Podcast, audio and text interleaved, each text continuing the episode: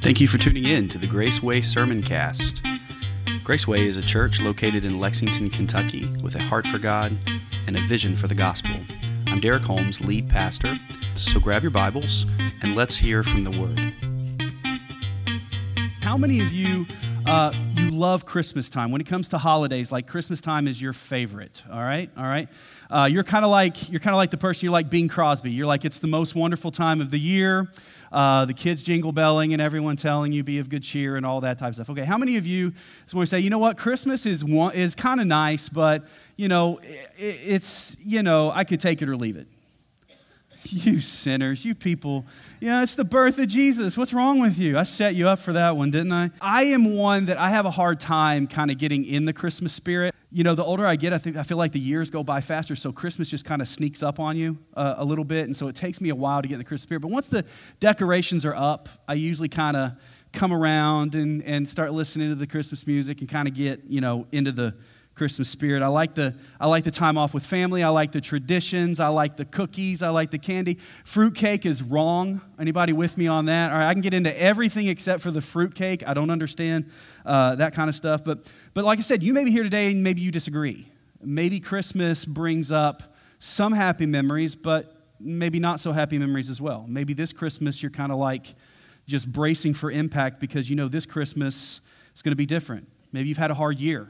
Maybe you've lost somebody this year and you're thinking, man, this is going to be a tough season. And uh, please know that you're being prayed for. And we're lifting you up. And, and I want to just call your attention to the fact that we worship someone who will never leave us, never forsake us. The one who we worship and the one who we celebrate at Christmas time is always with us. And uh, so I want you to know that from your pastor, I'm praying for you, and it can be difficult.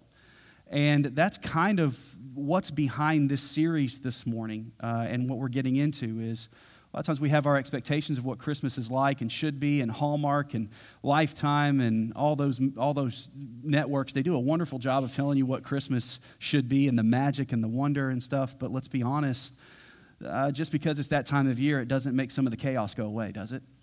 And so that's kind of what this series is going to kind of get into uh, this morning because it's really, and, and around the world, people celebrate Christmas differently too. Your family may have different traditions than my family does, and we may look at it in a different way. And it's a lot like, kind of reminds me a lot of the way that the Bible is laid out in the Gospels, in the first four books of the Bible. Matthew, Mark, Luke, and John, they all kind of talk about the same thing, but they do it from different perspectives and different angles and cover Jesus in different lights. Like, for instance, Mark depicts Jesus as the servant of all that uh, he's the one that was sent by God to serve his people, to submit himself to the Father's will, um, and then even unto the death. And in this book, we, we find in Mark, Jesus is our king, but he's in the form of a servant. And in Luke, we see Jesus as the Savior of humanity. Luke starts off by just, you know, with the Christmas story and talks about how the Messiah has come. We find that he, his humanness um, in, the, in, the, in the Nativity. We find his humanness in a lot of those things. We find it in his genealogy being traced all the way back uh, to Adam, the very first human being. So Luke really focuses on the humanity of Jesus Christ, even though he's the Messiah. John presents Jesus as the great I am, as the Son of God. And uh, John kind of just, just really lays out that, yes, Jesus is man, but he is God as well. And for any new believer that is wanting to get a good biographical sketch of your Savior, John is usually one of the best places to start with understanding that, although you'll never go wrong in Matthew, Mark, Luke, or John, or actually just get into all four of them. But Matthew, where we're going to spend our time this Christmas, Matthew gives us uh, this picture of Jesus as the sovereign king as he is Lord and, and, and creator of all things, and he has dominion over everything, that he's the prophesied one through all of the Old Testament prophets. Matthew emphasizes that Jesus is the messianic Savior that has come to earth to lead his kingdom. And it doesn't matter if you are Jew, Greek, Gentile, black, white, man, woman, boy, girl, it doesn't matter who you are, Jesus Christ can touch your life, and you need Jesus, and we need Jesus. That's kind of the idea behind Matthew. And you would think that Matthew, focusing on the royal nature of Christ, would uh, it would be a pretty picture, and it would be a very distinct and noble and refined picture of Jesus. But the arrival of Jesus in Matthew chapter one and two is anything um, but pretty. It's anything but peaceful.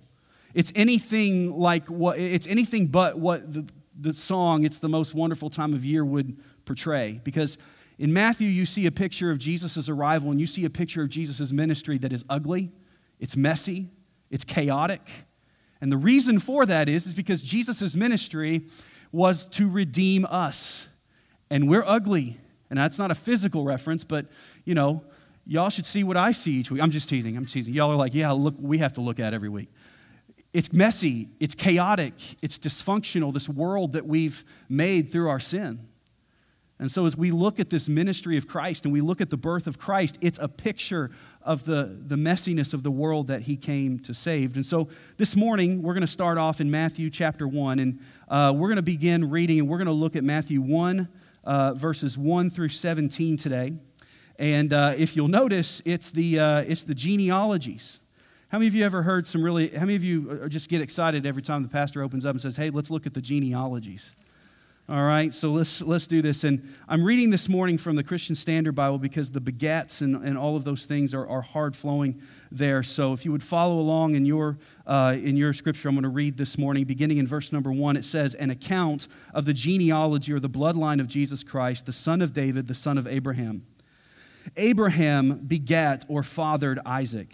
Isaac fathered Jacob. Jacob fathered Judah and his brothers. There were 12 of them. Judah fathered Perez and Zerah by Tamar. Perez fathered Hezron. Hezron fathered Aram. Aram fathered Amminadab. Amminadab fathered Nahshon.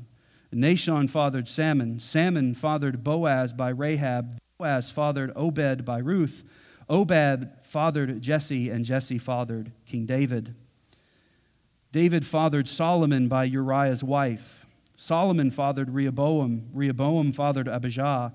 Abijah fathered Asa. Asa fathered Jehoshaphat. Jehoshaphat fathered Joram. Joram fathered Uzziah. Uzziah fathered Jotham. Jotham fathered Ahaz. Ahaz fathered Hezekiah. Hezekiah fathered Manasseh, and Manasseh fathered Am- Amon. Amon fathered Josiah, and Josiah fathered Jeconiah and his brothers at the time of the exile to Babylon. After the exile to Babylon, Jeconiah fathered Shealtiel. Shealtiel fathered Zerubbabel. Zerubbabel fathered Abiud. Abiud fathered Eliakim. Eliakim fathered Azor. Azor fathered Zadok. Zadok fathered Achim. Achim fathered Eliud. Eliud fathered Eleazar. Eleazar followed Matthan. And Matthan fathered Jacob. Jacob fathered Joseph, the husband of Mary, who gave birth to Jesus, who is called the Christ. And in verse number 17, it says, All the generations from Abraham to David were 14 generations and from David into the exile to Babylon, 14 generations, and from the exile to Babylon until the Christ, another 14 generations. So be honest. How many of you dozed off during that? All right, you're in church, don't lie, you dozed off. How many of you, when you're doing your, your Bible reading and stuff, and maybe you're doing your read through, the, read through the Bible in a year plan, when you come to the genealogies, you just kind of skim it or you just kind of skip over it? You're in church, remember? I'm going to raise my hand and be the leader here, okay? All right, you do that sometime, okay? You know, uh, oh, here's the problem you say that you're all in with Jesus, but you can't read the genealogies. All right, so there's your good Baptist guilt trip for you this morning. You should feel bad that you've skipped over pieces of the Bible. No, I'm, I'm just kidding, all right? The least you could do is get some good baby names in there. I mean, there's some good stuff in there, right? Amminadab, Hezron, Shealtiel. I mean, any of you looking for baby names, there's a whole list for you there, right? Um, the truth is, a lot of people aren't into genealogies all right? And they're especially not into the genealogies of other people, unless you're like a historian, or some of you may be into like the ancestry.com. You'll pay money to go on there and find. My thing is, I've got enough relatives as it is, and I'm just kind of afraid what I might find when I start digging through my line, okay? After going home for Thanksgiving, you're probably thinking, yeah, I don't know if I want to dig too deep into my bloodline, uh, into my bloodline either. So we might think it odd that Matthew, who wants to present Jesus as the sovereign king over all, the Messiah, the King of kings and the Lord of lords, the royal nature Jesus, that he would start off the greatest story of the greatest king that will redeem all of mankind, that he would start it off with a boring genealogy, right? Why would you start off with that? Luke does the same thing. I love Mark, man. Mark's like, let's just get down to business. If you start off Mark, he's like, let's get right into this, okay? Uh, John, you know, he gives us a little bit of background as well, but Mark is kind of the working man's, uh, the working man's gospel. But I believe that it's important that we have these genealogies for, for one of two reasons, and that is because in the Jewish, uh, in the Jewish ancient days, genealogy and bloodline was important. Where you came from meant a lot. And in that culture, it meant everything. So, especially when it came to knowing who the Messiah would be, because there were so many prophecies that related to the Messiah, it had to be proven that Jesus, who was the Messiah, had to be proven that he was coming from the right bloodline. They'd been looking for this for years and for centuries and for generations. The other reason that it's important is because I believe this, and this may sound like a crazy statement, but I believe that in this genealogy, everything that we need to know about Christianity, is contained in here. All the essentials are in this genealogy, just this list of names.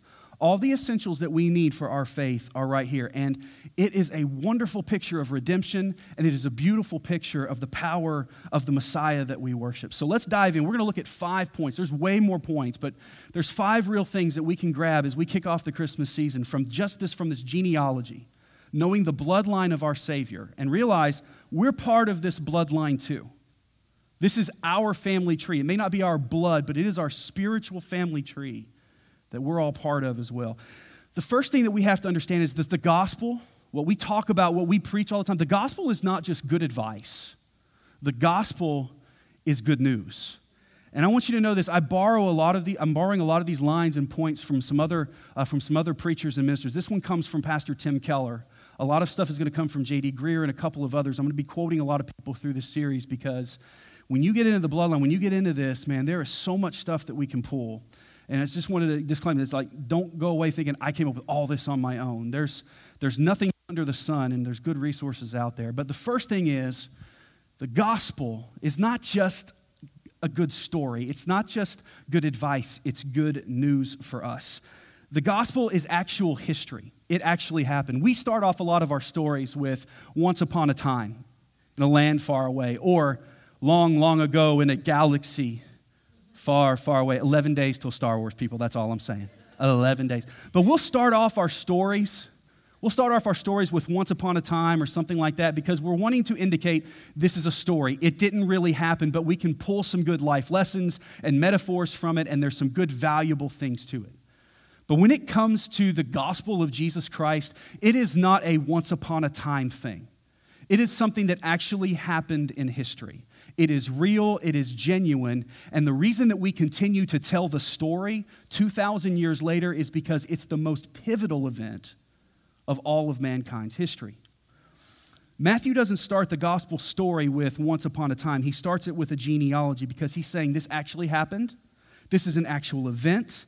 This is something that really took place in history. And the most important feature of Christianity is that it, it actually happened. We're not just talking about a story that took place, we're talking about actual events. Same thing for creation. We must come to a place, and I realize we're in a, we're in a society that is very advanced scientifically and says that no, everything evolved in a place, but we have to be in a place in our faith where we say, creation took place as the Word of God says. Because if not, if we don't know if we were created by God, how can we say that and believe that we can be redeemed by God? Gospel is actual history. Um, it's not just a set of principles that Jesus taught to us, it's something that Jesus did for us. Because the gospel makes uh, Christianity different from everything else. You see, a lot of religions and a lot of world philosophies and things over time, they have a lot of good principles. They have a lot of good moral standards that really would stand on their own regardless of who their founder is. Okay? Like Buddhism. Buddhism has a lot of standards and principles that are moralistic and everything, and those principles could stand on their own without Buddha having ever existed. Kind of the same thing for Islam. The belief that, uh, that there, is a, there is a God out there to please and that there's moralistic tendencies in those things, all of those stand without Muhammad ever having had to come and be a prophet because he's a messenger of what, of what Islam teaches. Christianity is totally different. Christianity has a lot of good moral teachings, they have a lot of values and, and principles that Jesus taught. But if Jesus didn't come to teach them, and if Jesus didn't do what he did, Christianity means nothing. It all rests on Jesus being a real person, having lived, having died, having resurrected from the grave.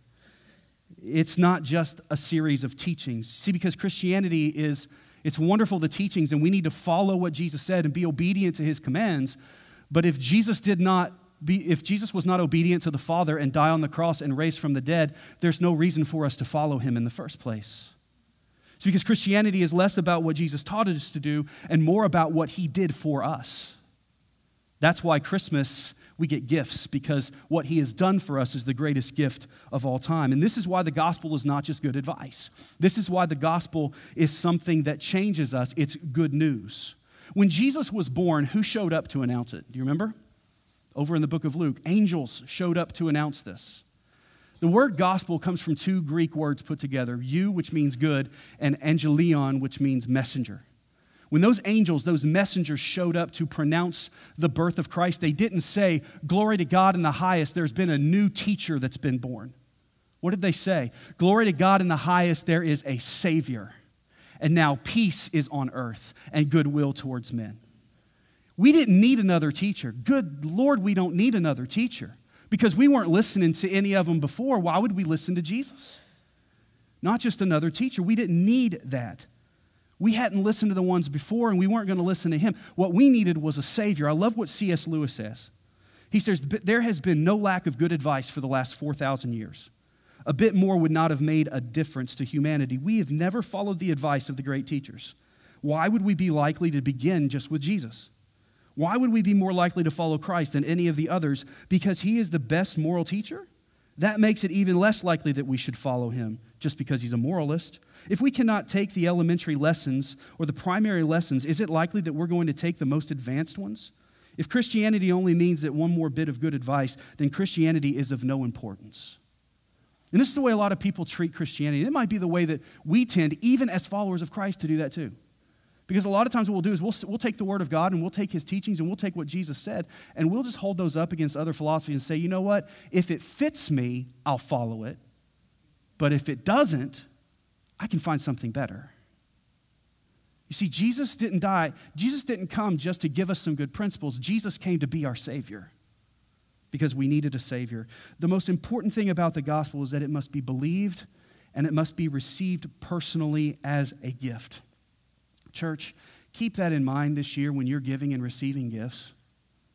That is, the gift that we give and the gift that we receive is a picture of the greatest gift that we could receive in Jesus Christ. We didn't get just another teacher, we got a Savior in Jesus Christ. Because the gospel is not good advice, it's good news. The second thing we learn from the genealogies is that Jesus is the centerpiece of all human history. He is what everything rests on. And what I love about Matthew's genealogy is it's very unassuming. And in its simplicity and in its like bare knuckles, here it is, there's nothing polished in that genealogy. In that, we see God's power. Because God didn't hide anything in the genealogy, we see just what God overcame to bring the Messiah to us and just what God was doing in the middle of it. Matthew uses a very unassuming line and he centers all of human history around it. At this point in history, nobody's paying attention to the line of Judah in this nation of Israel. It's a backwater nation that's under oppression of Roman rule. Nobody is paying attention to a baby that is born out of the line of Judah over in Bethlehem. Yeah, he's coming from the royal line of David and everything, but nobody's paying attention to that because Rome is so gigantic and massive. Who's going to overthrow Rome, right? So nobody's paying attention. It's very unassuming, it's very simple. But God moved the entire world around Jesus Christ. Luke tells us in his gospel what happened. We know the story of Christmas, right? We know what took place. We always look at the manger and we look at the simplicity of the birth in the stable and no room in the inn and going to Bethlehem and Jesus, if he's the King of Kings, not being born in a palace, being born in a barn and he's approachable. And that's a beautiful truth of Christmas. But what we also don't take a look at sometimes is we look at how did they get to Bethlehem in the first place? They had to go 90 miles from Nazareth over to Bethlehem. Why? Because the Roman government was taxing the entire world, the entire empire, which was basically all the known world at that time. They were taxing them. So everybody had to leave where they had moved to to go back to where they had come from to be taxed and to be censused. Now, why did they do that? The Bible says specifically that God moved upon Caesar and God moved upon the Romans to do this. It wasn't like a normally scheduled event. They did this because they felt it was necessary. And so, what happens? At a time when she probably shouldn't be traveling, especially by camel, She's very pregnant. They go 90 miles on camel to get to Bethlehem, and there's no room for them in the inn, and they have to have Jesus in the stable, and he's supposed to be the Messiah. How could he possibly be the King of Kings born in a manger? How could that be happening? Here's what happened Jesus, or God, moved the entire world just to get two people 90 miles to Bethlehem. You know what that teaches us? That teaches us that all the powers of the world, all the governments of the world, even today, by the way, they're just illusions. The true power rests in the throne of heaven. The true power rests in the saving grace of Jesus Christ. And what's going on on Capitol Hill doesn't matter a hill of beans compared to what went on on Calvary's Hill.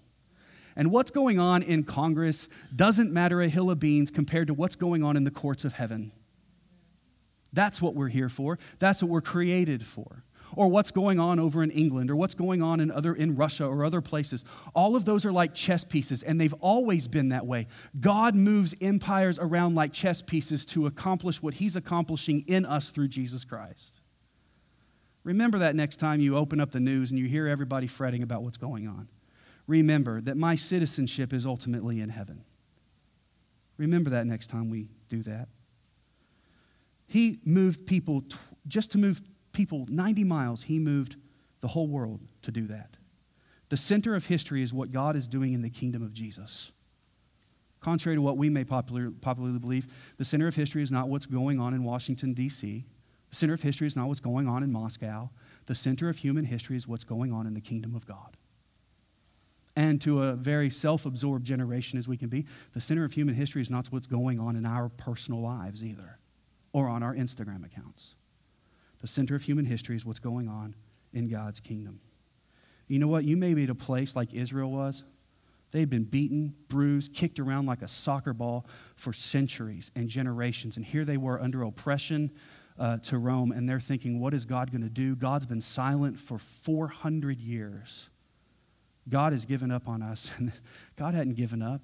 He was getting ready to do his greatest work by sending Jesus Christ. And you may be in that position right now in your life where you feel like, I'm just under all kinds of stress. I'm under all kinds of stuff. And it doesn't seem like God is working. And it seems like there's powers out there that is greater than me. I want to remind you, if you are a child of God, of your position as a child of the Most High King.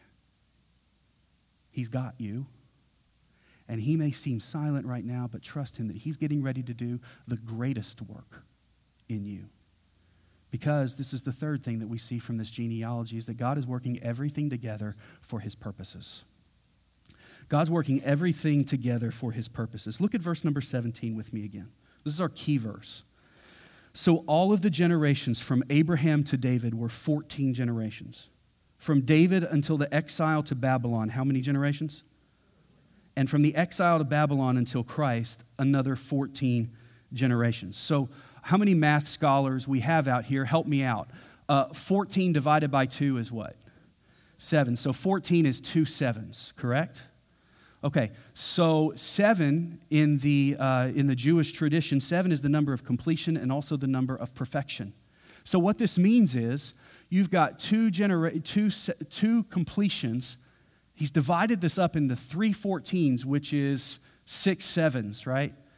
How many of your heads are just splitting right now already, all right? Which means that when Jesus comes, he's the seventh seven.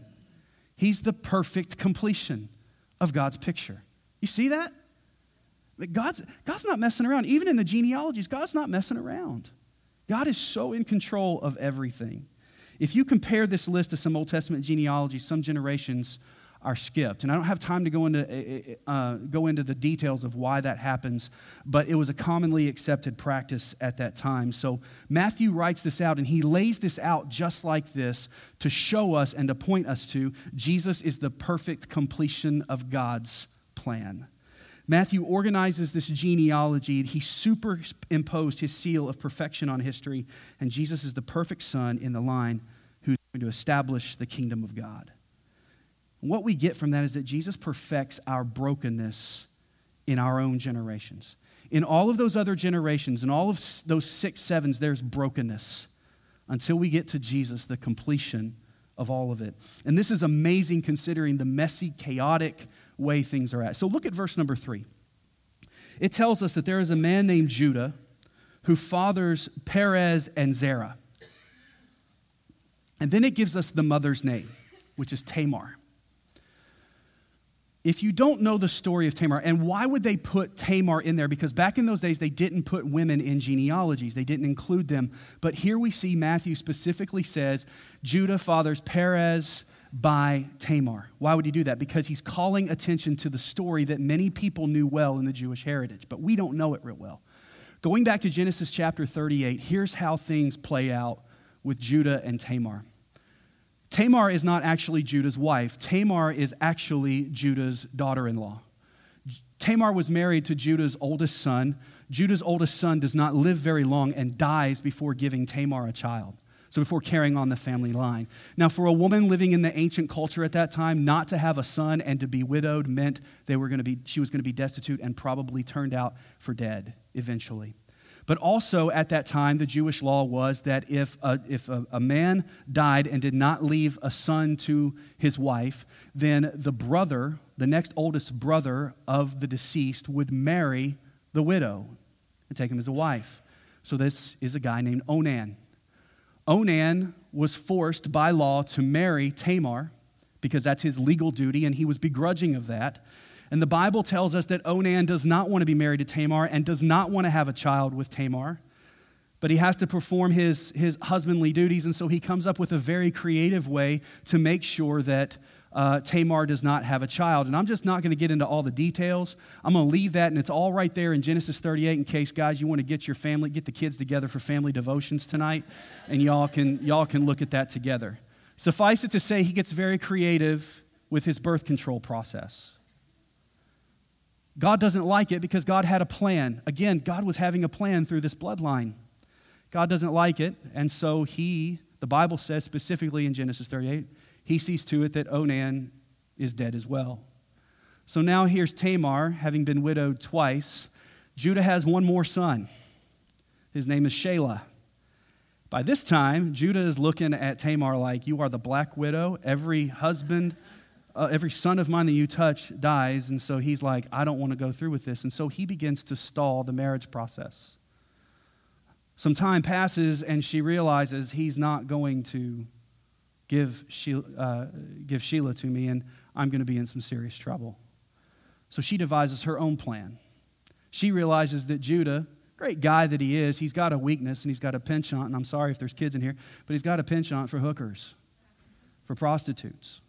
And so the Bible tells us that what, Tara, uh, what Tamar does is she disguises herself as a prostitute and seduces Judah one night while he is at the brothel and is impregnated with twin boys by her father in law.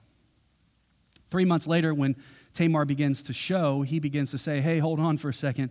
She looks like she's been with a man and she is pregnant, but I, it hasn't been by any of my boys. And so let's follow the law now and let's take her out of the city walls and let's stone her for her evil practices. As she's being taken out, she pulls out this belt that she had taken from Judah that night at the brothel and holds it up. And I don't know if it's one of these, you know, belt buckle type of things, or you know how guys used to put engrave their names in brass along the leather thing, but it's everybody knows it's Judah's belt. And Judah can't deny that he's the father. And so now we've got a pretty dysfunctional situation, don't we? And the Bible says that they, he, she gave birth to ten, twin boys, Perez um, and also Zerah. Imagine how Thanksgiving must have been that year at the Judah household. Now, understand this this is Jesus' bloodline, the Messiah, the King of Kings. Would you imagine that that would be included in the royal genealogy? But there it is in black and white and red. I think it's there because Number one, it makes us feel better about our family drama, doesn't it? And number two, it's messy and chaotic and it's undesirable because in all of this, God is still working. Even through all of that mess, God is still working to bring us the Messiah.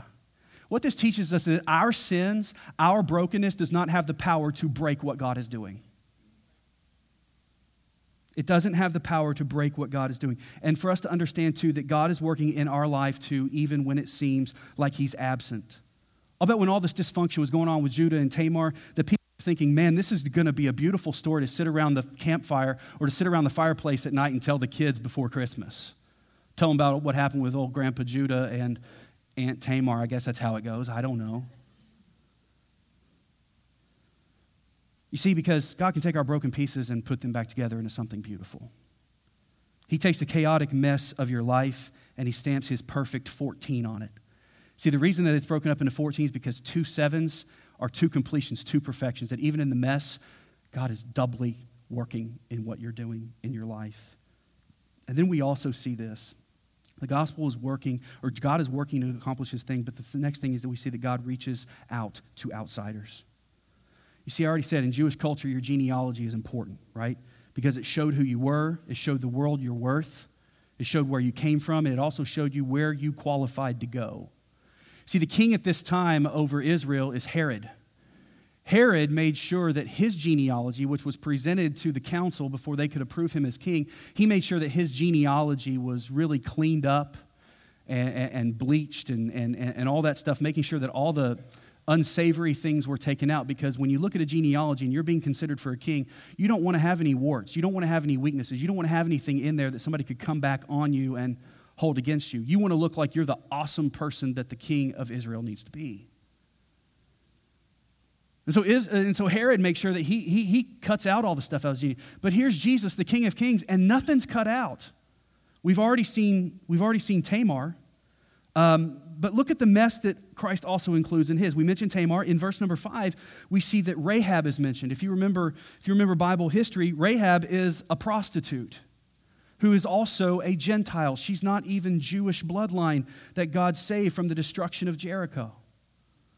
So she is one who's also providing the line of the Messiah. Then we also see a woman named Ruth, who is a Moabite woman, not even part of the Jewish bloodline again. By the way, do you see all of these women listed?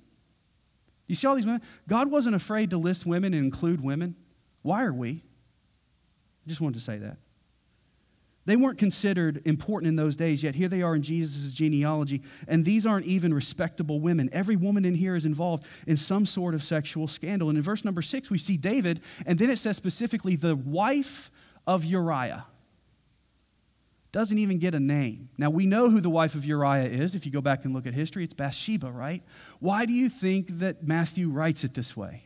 It's to cause somebody to stop and go, Who, who was that? Oh, it's Bathsheba. Oh, I remember the story of Bathsheba.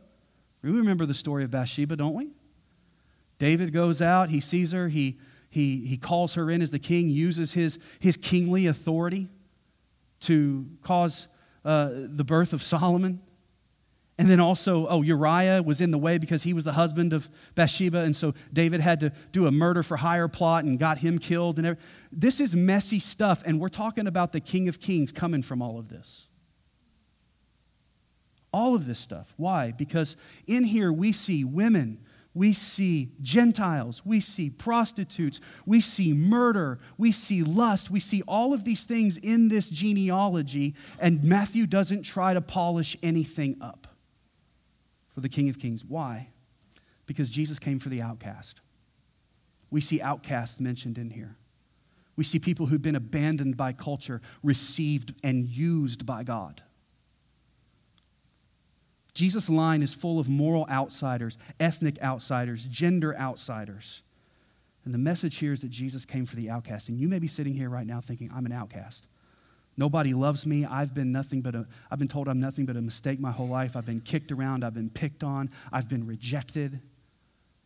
Culture is bent against me. Let me tell you something. The culture of God's kingdom is not bent against anyone. God is willing that none should perish, but that all should come to salvation. Whosoever should call upon the name of the Lord shall be saved. No matter where we've come from, what we did, who we did it with, God can overcome our sin, our brokenness, our chaos. He reaches to the outsiders and he calls them in. Isaiah tells us that all of us, like sheep, have gone astray. All of us have turned to our own way, and the Lord laid on Jesus the iniquity of every one of us. When Jesus was on the cross, we were on his mind, but our sin was on his shoulders. And he took it all. Doesn't matter where it came from, where it happened, when it happened how it happened. He took it on his shoulders and he carried our sin debt and paid it in full. This, is, this tears apart what many people think and how many people act when it comes to Jesus and Christianity is that we have to be clean before we can come to Him. No, He'll take you dirty. And matter of fact, you can't come to Him clean enough. He's the one who does the cleaning. Matthew didn't need to, Matthew didn't need to wash this genealogy because when Jesus was mentioned, it was going to wash it all. I like that, man. Take that one. Matthew didn't need to clean this genealogy up because that was Jesus' job from a spiritual standpoint. And you don't need to clean up your history because that's Jesus' job. And you may be sitting here today and you're saved and he's cleansed you, but the enemy is telling you, man, don't you remember that past? Don't you remember? If it's the past, it's the past. And if it's under the blood, it ain't coming back to the surface in God's eyes. You can be sure that if your past sins that are under the blood are coming to the surface, it's not God bringing them up. It's Satan bringing it up. And here's the thing He ain't bringing it up, He's only bringing up a shadow. He's only bringing up a whisper of it because it's under the blood and it can no longer do anything to you in God's eyes. Will there be consequences? Yeah. Are there things that we live with in light of our sin? Absolutely. But understand this when you stand before God, He's not going to bring up every past sin and say, explain this, because our explanation is it is under the blood of your Son. That's the beauty of Christmas, and that's exactly what this genealogy teaches us, is that Matthew didn't have to clean it because that's Jesus' job. Abraham and King David are mentioned in the same list as Tamar and the Gentile prostitute because, as Tim Keller says, in Jesus Christ, prostitutes and kings sit down as equals at the same table. Do you get that? These names are included in the line leading to Christ so that we can know that our name can be included in the line leading from Christ that God is at work in the ugliest of our situations, bringing forth his most beautiful Son in Christ. And he takes the ugliness of our life and he redeems it for the beauty of his glory. In Christ, prostitutes and kings sit down together as equals at his table. And the last thing as we close out is that Jesus is our ultimate rest and he is our ultimate peace. We see this in our genealogies as well. It said Jesus is the seventh seven, right? 14 generations leading to uh, leading up, and then four, another 14, and then another 14 leading to Jesus, and then a new generation starts with Jesus. And you say, "But hold on, Jesus didn't have any kids." I look around and I see a lot of Jesus's kids. Here we are. He's the seventh seven, the perfect perfect and he sets up a kingdom and a generation that is made perfect not by us, but because of him. Is there dysfunction in our family tree? Absolutely. But the blood of Christ is covering it all. Are there differences? Are there outsiders in our family tree? Yes, but God is covering it all. God is reconciling us all to one another. It doesn't matter what gender we are, it doesn't matter what political party we are, it doesn't matter what race we are, it doesn't matter where we came from. He's brought us all together with Him in this perfect generation called the kingdom of God. Out of brokenness, this broken bloodline, comes a reconciled nation under God. And by the way, when I say nation, I mean the kingdom of God. Just wanted to say that. Because he's our ultimate rest. You look back, you look through this, and as you know the history behind some of these guys and the stories and these women in this? You're thinking, you can get tired going through this thinking, man, what a mess. We didn't even get into Abraham's mess. Or David's a whole lot. We, there, there's so much mess included in all of this, but in Jesus, we're made right and we find rest. God rested, and the importance of the number seven is important because God rested on the seventh day. The significance of seven is not just perfection and completion, but it is that we find rest in Him. On the seventh day, God rested, and we can rest in Jesus, our Savior, the firstborn of the kingdom of God. And in him, he says, Matthew chapter 11, verse 28, he says, Come to me, all that labor and are heavy laden, and I will give you what? Rest. What that means is I don't have to earn God's love. It's a gift that is given to me that is purchased by him. so that you can quit striving, you can quit worrying, you can quit trying to earn it because you can't. It's a gift. You don't have to prove yourself because God proved himself for us. In Christ, you have the ultimate approval of the only one whose opinion really matters God, the Father, your Creator. And you also don't have to bear the weight of the world on your shoulders because Jesus bared the weight of your sin on the cross. And as we close out this morning, I think this is the crux of the message is that Jesus brought rest and order to a broken world. And he's still doing it today. It didn't stop right there. He's still doing it today. And the question this morning is are you finding rest in Jesus? You see, I opened this morning by claiming that this genealogy contains all the essentials that you need to know about Christianity, and I believe that's true. In this genealogy, we find ourselves. We find stories that make us feel better about ourselves, don't they? We find stories that we think, how in the world could God redeem that? Most, most definitely, how in the world could Jesus come from that? But he came from that because he came to redeem all that. To show us that no matter how dark it may look, Jesus will light your world. No matter how broken it may feel, Jesus will put it back together again. No matter how dead you may seem inside, Jesus resurrects us to new life. No matter how dysfunctional you may think things are going, Jesus will bring function to it and glory for his purpose. Here's what John 1 12 tells us this.